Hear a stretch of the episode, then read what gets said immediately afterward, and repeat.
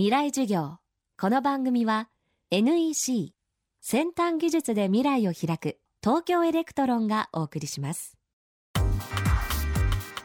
未来授業。今週の講師は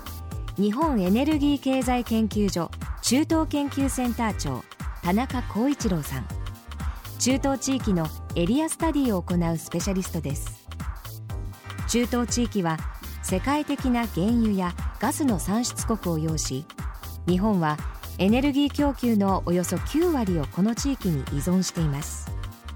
一方で中東の産油国が再生可能エネルギーの開発や原発の建設に意欲を燃やしているという新たな動きも出てきています。未来授業4時間目。テーマはエネルギー需給の見通しと中東産油国のエネルギー戦略。急速な、えー、脱原発ないしは原発依存の低下、まあ、まさに今の日本がその状態ですけどもこの下では、えー、かえってその化石燃料への依存が今高まっていて、えーまあ、新聞などでもその日本が今すごい貿易赤字を抱える国に一転してなってしまっている。それはなぜかというとあの単に輸出が伸び伸びないからということではなくて実はその LNG を大量にあの今まで以上に輸入しなければいけなくなっている。でなぜそうなったのかというと原発を止めた、代償なんですよね。ですからそのあの影響で、まあ、化石エネルギーへの依存が、まあ、短期的には上がっているとでこれは多分中期的にも続く話です。面白いことにこの、まあ、UAE などあるいはサウジアラビアもそうですしカタールもそうですけれども割と、えー、産油能力があってないしその産ガス国としても有名なところでも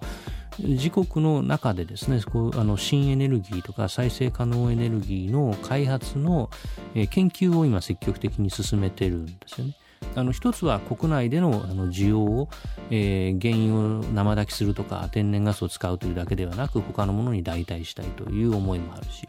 で同時に石油を売るだけでなく、まあ、総合的なそのエネルギー立国として立ち回っていくためにあの新エネルギーの分野でも率先したその技術開発などを行っていきたいというやっぱり意欲はあると言いますね。ただ同時にあの忘れもう一つ追加ですけれども中東諸国におけるあの原発ブームというものはもちろんあの東日本大震災を見て一部の国ではあの計画の見直しとかですねあるいは再検討とかあるいはより安全基準の強化という議論にはなっていますが基本的にまだ続いています。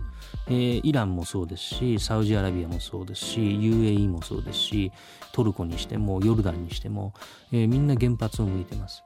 エジプトもあの多分そう遠くない将来に原発を持つだろうとも思いますのでやはり、あの、安定的かつバックアップもある、まあ、エネルギー供給体制を築こうとしているということをやっぱり忘れちゃいけないと思います。未来授業今週は日本エネルギー経済研究所中東研究センター長田中光一郎さんの講義をお届けしました。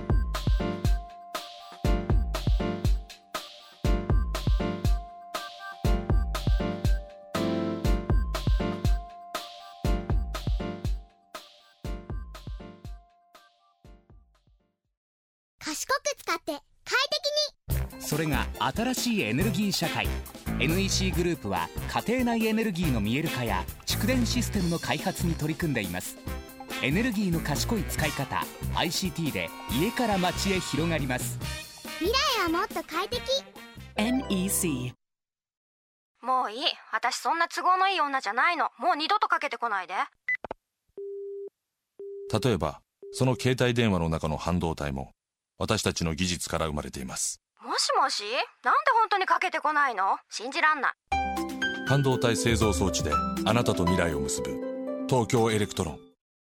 未来授業。この番組は NEC 先端技術で未来を開く東京エレクトロンがお送りしました